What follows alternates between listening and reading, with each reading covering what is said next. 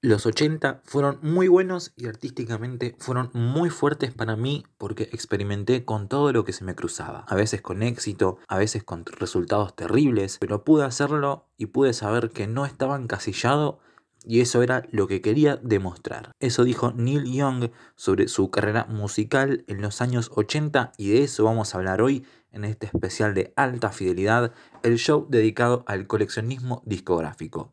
Yo soy Kid Axe y en este programa vamos a hacer un repaso disco por disco sobre la carrera de Neil Young en los 80, en una década donde, como él dijo, tuvo éxitos y fracasos. ¿Cómo arrancó los 80 Neil Young? Arrancó componiendo la música para la película Where the Buffalo Roam, un film biográfico sobre Hunter Thompson, y luego en octubre de 1980 lanzó Hawks and Doves, cuyo lado A eran descartes de sesiones de grabación que hizo entre 1974 y 1977, y luego lado B sí son canciones grabadas específicamente para ese disco. Hawks and Doves obtuvo críticas mixtas en la prensa musical. En el plano comercial, el álbum llegó al puesto 30 en los Estados Unidos, al puesto 34 en el Reino Unido, al puesto número 50 en Canadá y donde sí tuvo mucho más éxito fue en Nueva Zelanda, donde llegó a estar entre los cuatro discos más vendidos. Esto que está sonando justamente es Hawks and Doves.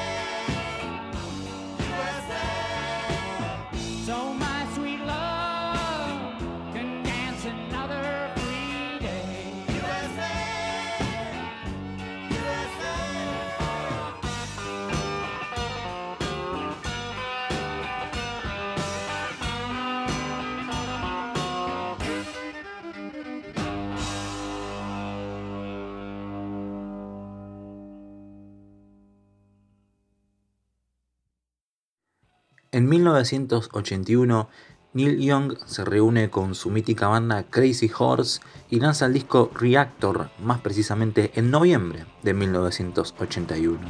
En este álbum, Neil demuestra su interés por nuevos géneros como el New Wave y Reactor llegó al puesto 27 en los Estados Unidos, al puesto 20 en Canadá y en el Reino Unido apenas alcanzó el puesto 69 su peor posición en toda su carrera musical.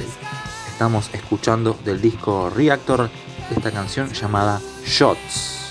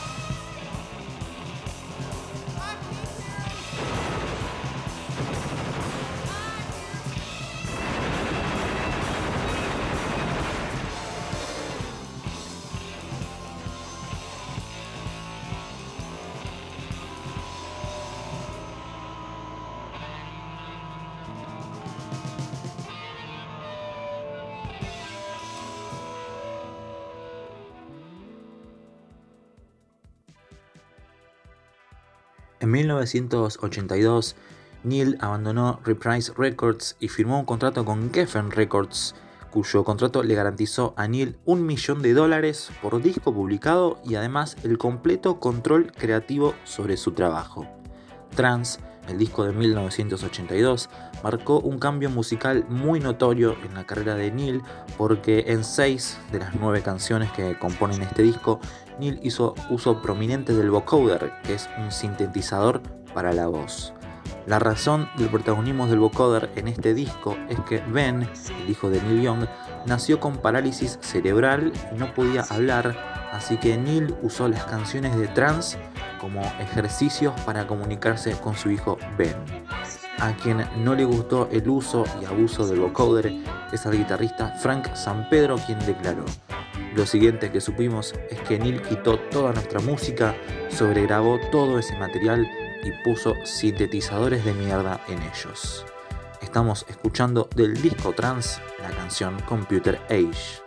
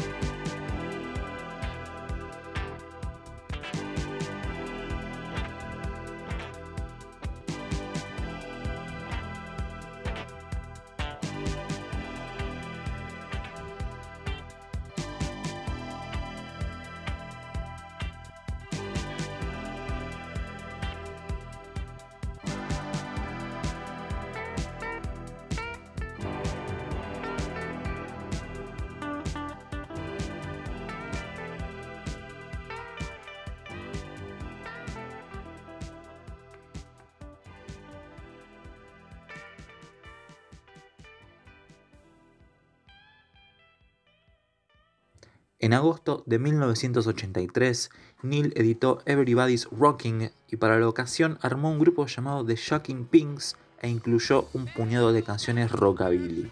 En este disco, Neil se desliga de discos anteriores, despojándose de los sintetizadores que tanto usó en Trance, eh, el disco anterior. La revista Q puso a Everybody's Rocking en el puesto 49 en la lista de los 50 peores discos de la historia y es uno de los discos menos valorados de la carga de Neil. Lo que suena a continuación es el tema que abre ese disco y el tema se llama Betty Lou Got a New Pair of Shoes.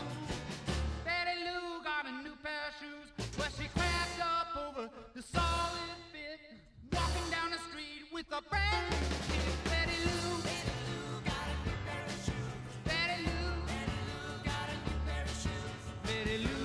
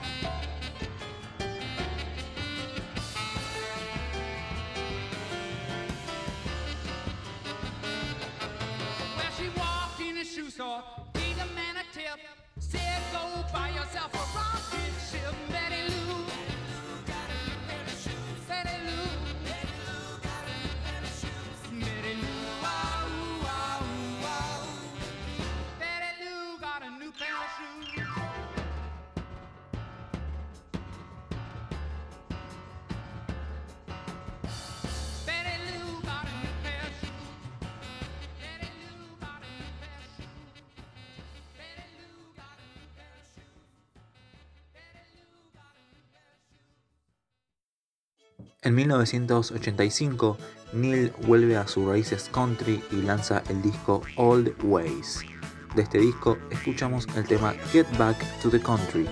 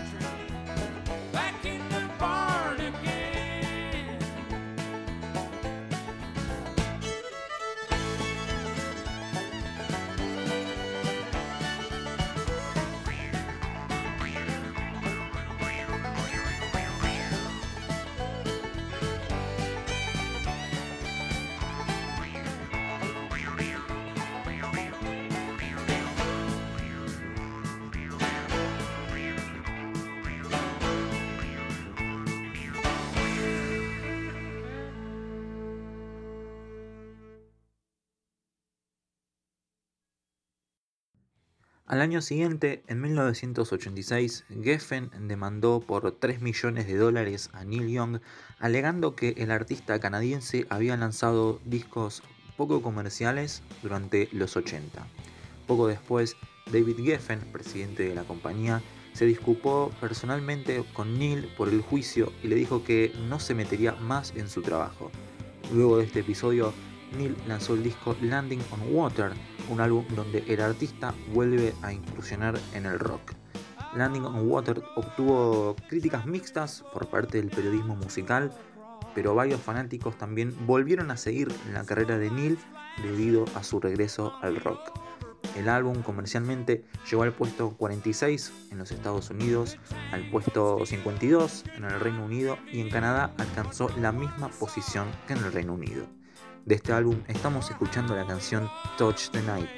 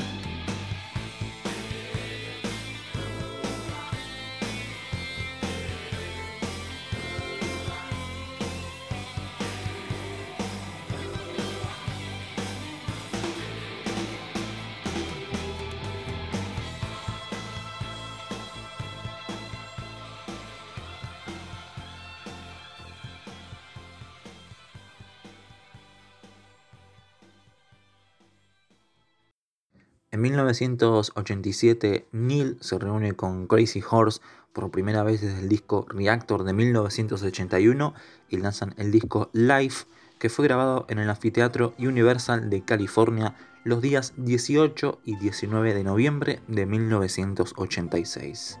Además, la canción que estamos escuchando de fondo, We Never Dance, apareció en la película Made in Heaven. Así que vamos a escuchar el resto de esta canción que a mí me parece hermosísima. Los dejo con We Never Dance del señor Neil Young.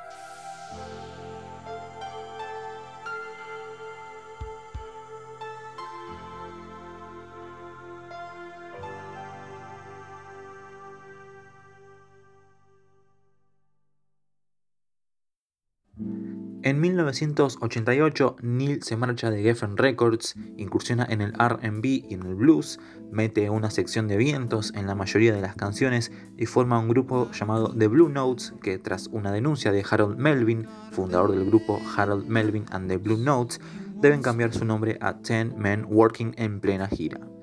These Notes for You llegó al puesto 61 en los Estados Unidos y al puesto 56 en el Reino Unido. Nuevamente, como casi todos sus trabajos editados en los 80, este disco obtuvo críticas muy dispares y de nuevo la falta de apoyo por parte de su público debido a su alejamiento nuevamente del rock. Esta canción que estamos escuchando es Coupe de Ville. Disfruten.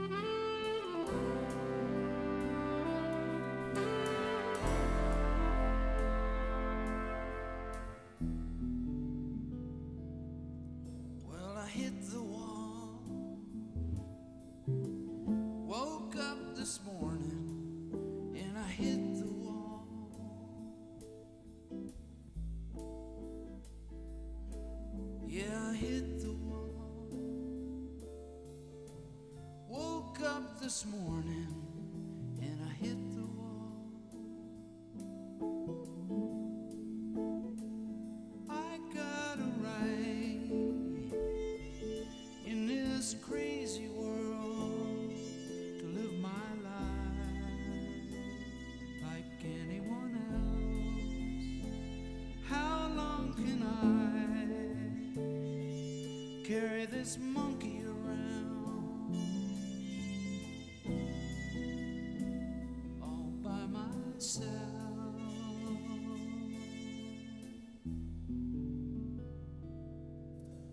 if I can't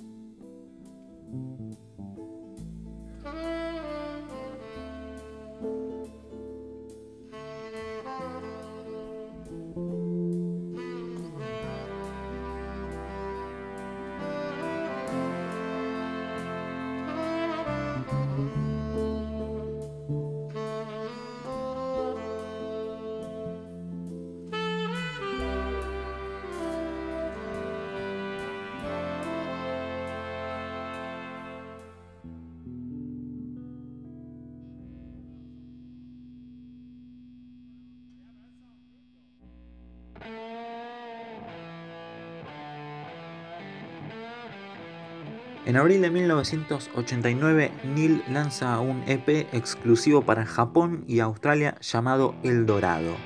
Este material contiene mezclas de canciones que luego fueron publicadas en el disco Freedom y dos temas inéditos que no aparecen en ningún otro disco. Estas dos canciones son Cocaine Eyes y Heavy Love. De esas dos, la que estamos escuchando ahora es el temazo Cocaine Eyes.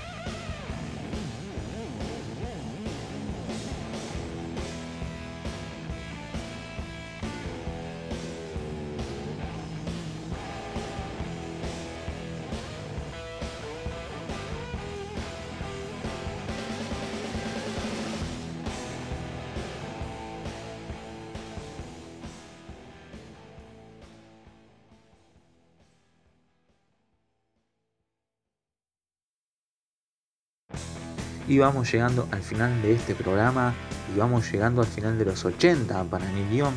Y esto es como una película con un final feliz porque en 1989, además de El Dorado, Neil Young lanza el disco Freedom y fue como un relanzamiento, fue como un renacer musical para Neil porque por ejemplo Rocking in the Free World que estamos escuchando ahora de fondo llegó al puesto número 2 y Freedom aparte se convirtió en el primer disco de Neil en casi una década en tener críticas mayormente positivas.